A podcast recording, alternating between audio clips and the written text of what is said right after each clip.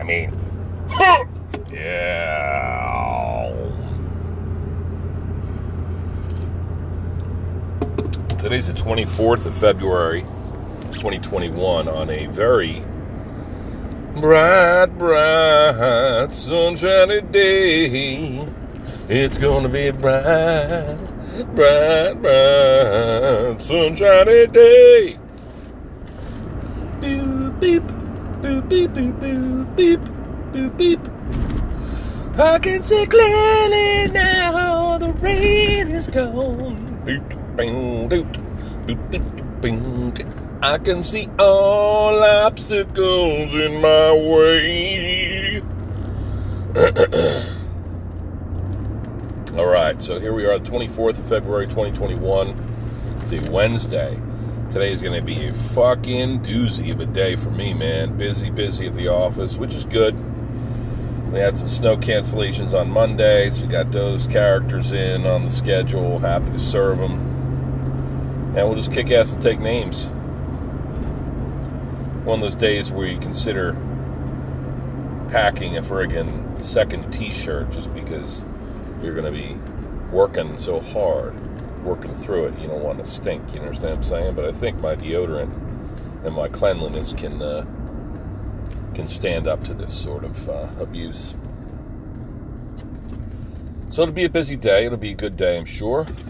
As I always say, I got a few ponderances this morning that I want to run by you. Okay. First of all, I just finished up my book yesterday. It's called um, uh, "Closed Sea." I think they could have come up with a better, a better title for it, but it's about the Barnegat Bay and it talks about the freaking geology of the area and, and the history way back in the area. I think the copyright was the 60s. And then the most recent edit was like 2002. So this is all about the area that in which I grew up. And talks about how, how uh, barrier islands and bays are created, which is pretty interesting unto itself. You know, basically, as I've mentioned before, the uh, the seas come in and they roll about and they do their stuff. A lot of erosion from wind and water, and they batter the shoreline. And then they kind of kick up some um, some sand, some earth behind them, and so those that becomes a barrier island, just like a little a barrier or starts as a sandbar, and then you got uh, get enough of that occurring, you can actually have an, an area where even more sand accumulates, and then it builds up, and it's an island. And such is the case with uh, Long Beach Island, and many, many barrier islands off the coasts. So the the book uh, it was talking towards the end about uh, shipwrecks and pirates, and I was I left that. I didn't want to proceed one night. I stopped there, and then I was like, okay, this is going to be interesting. So it was pretty interesting. I've always loved pirates, right? And uh, talks about how shipwrecks occurred and all the, the many shipwrecks that took place off the coast of the eastern seaboard, right? I don't know if you've ever been on vacation to wherever. we go to Delaware a lot, which is just below Jersey, of course. But there are these there's a shipwreck museum that's talking about all the different all these plots on on a map would indicate the vessels. And there were so many hundreds i believe of vessels that were uh, capsized or wound up on one of these shoals which is like a sandbar. Uh, their their hull runs aground and it cracks open and, and uh, or halts their progress, and then waves come in, and of course they break in shallow regions. So they'd break on the boat, and work away at it. Next thing you know, you know, a big wave would come and knock all the people off, and the place would flood. And so this is why, if you've again visited the, the sea, the seashore, they used to have these things called lights, uh, life-saving stations, and they were these boats that would eventually the technology improved and they would be uh, pulled out onto you know, the maybe you could throw, you could, uh, with a harpoon sort of thing, like a cannon, you, you um, shoot out very powerfully a like a harpoon that would go hundreds of yards out into sea, and so that would be uh, that would represent a uh, a lifeline, and if you can get those people, uh, you can get that attached to the boat somehow, that is capsized, then you can get the people in the boat. You run out there, and they could save lives. So they did saved a lot of lives, and a lot of cargo, and a lot of uh, and, and such was lost. And, and of course, when that happens, you can imagine people living along the coast when these ships would go out there and capsize, and all the goods would wash up on the on the shore. You know, lore about people, you know, happening upon whatever, from bodies to cargo.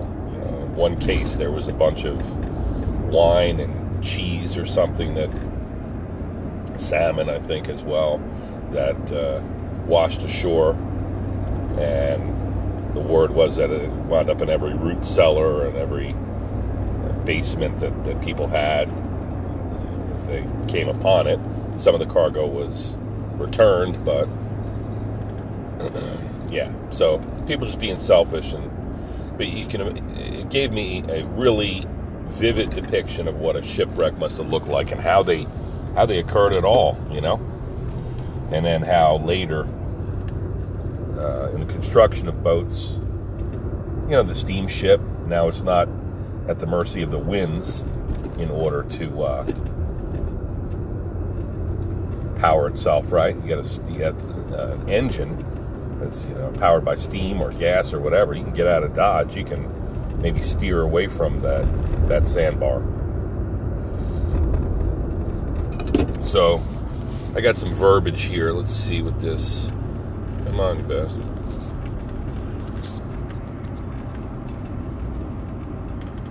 Yeah, so I got some verbiage. Let's see. Says uh, shipwrecks along LBI, Long Beach Island.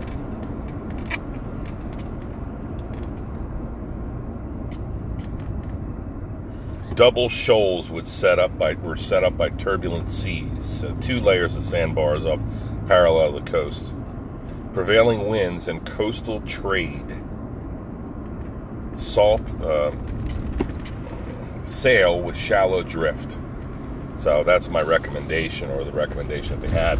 A lot of times, these cargo ships, man, they load them up with cargo. Take as much as you can and chance it, and you know, do your best. If you get there, and offload the cargo, you make a, a, a very good living. The captain or whoever was the purveyor of that ship and those goods, you know, protected at all costs. But you know, sometimes these storms come and they can knock you over.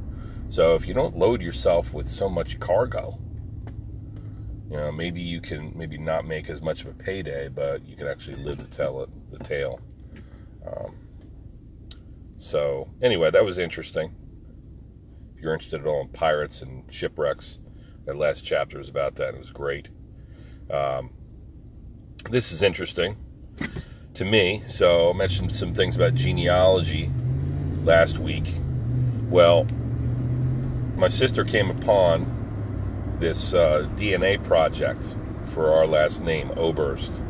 Apparently, there's some Swiss roots and some other uh, pronunciations and spellings of the name, like Obritz, Obrist, um, Obrist. So I'm Swiss apparently. So this dude, this and this uh, DNA project, I guess there's a fund, and they were nice enough to fund me a damn Y DNA test. So apparently the Y chromosome persists generation to generation and so almost identically. So the Y chromosome of your, of me, and my father, and his father, and his father, and his father, largely um, identical. And so that makes me think about different characteristics that I acknowledge from my father things like even the way we clear our voice. You know, I don't know if that was learned or that's genetic or what, but he does that. You know, we have the same timbre to our voice, so. Uh, so anyway, the, the, the Y chromosome is very important, and this DNA project focuses on that. They sent this out to me. It was like hundreds of dollars for this test, uh, the one that they funded. So I'm going to get a good analysis, better than like a 23andMe of of our roots. And if they're from Switzerland, well, uh, look, I was excited enough about Germany and Ireland, two places I've never been yet. But can you imagine going to Switzerland? Yodel hoo. Yodel yodel hoo. That is a Swiss thing, right? To yodel. Uh, this is real, real quick story. Um, it's unfortunate, but uh, it's on this uh, local revitalization of Lansdale uh, Facebook page. There's always folks on there complaining about something or talking about drama. I mean, yesterday, terrible. We had, or not yesterday, but I guess it happened Monday. Some a sibling somehow attacked his his uh, a 15 year old boy attacked his siblings in a school playground. What the hell they were doing out there on a uh, snowy day anyway, but okay stabbed them. And I think they're okay. This guy's going to fucking jail. Stabbed the kid in the head. These are like little kids. So that's fucking terrible, right? So anyway, on the same page I learned about that. There's this guy. He sounds like he's a little bit of an older man, and he's out there walking to the post office, and uh, I guess he's disclosed he has spinal, spinal stenosis. So he's got some. Uh, he's got some health concerns, right? No spring chicken anymore. So, these local kids, roughhousers, they fricking they hit him in the head with snowballs in the back. They hit him when he was walking by. They they fricking hit him in the head with snowballs, and then said he said they said, "You move faster in a wheelchair," or something like that. And the guy had a cane. Like, you fucking little bastards, you know? So there's all these people on there on the Facebook page are saying, when I was a kid, saying those kids, somebody needs to teach those kids a lesson. Somebody needs to, you know, that would have been me. That would have been, I would have been dead meat. My parents found out about that. Call the police. When I, that would have been me when I was growing up. My parents would have hit me. I would have felt the, the brass belt buckle and then they went on to say, listen, my parents didn't abuse me or anything, but yes, they fucking abused you. If they hit you with a fucking brass belt buckle or a wooden spoon or a switch or a whatever the fuck, you were abused, man. You might not, it might not have been called that back then. It might have been could, called good old discipline, but that was abuse. Okay, I felt the end of a belt a few times was chased around with it, you know, and uh, beat up a little bit, but not not much. But this is this was kind of the way of the world back then. Did it make us more obedient, better, well-behaved young men and women? I don't know. But I think it's terrible what these kids did. And there's part of me, certainly, that would want to hit them with a belt if they were my child or, or discipline them in some harsh way just to teach them a lesson, you know. But then I think that, wow, you know, I was a kid, I used to throw snowballs. If I were, there's this thing we would do where the ultimate test of your manhood was to go down to the parkway the Garden State Parkway, and there was woods. We were one of these communities where the parkway went through, and so you, you're some people's backyards. There would be some woods, and then the parkway would be right there.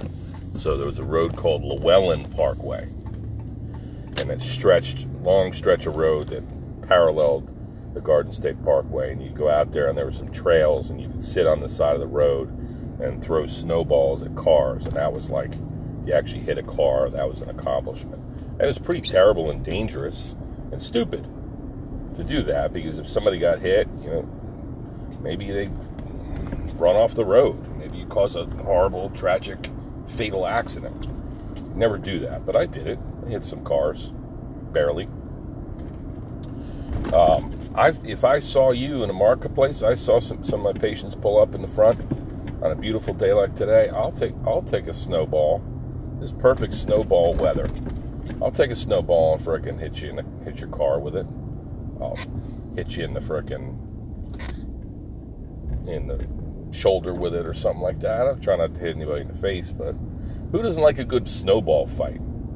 Uh, so I, I, was tempted to say, you know, I made light of it a little bit. I said, yeah, well, you know, we know all, we all know what happened to Scut Farkus and R- Grover Dill, you know, from Christmas Story. They got beat up. They got, you know, bullies that were brought to justice. So can only hope for these kids, same thing occurs. You know, they learn a lesson uh, there's always somebody um, who's not going to take getting hit in the back of the head with a snowball and called a cripple.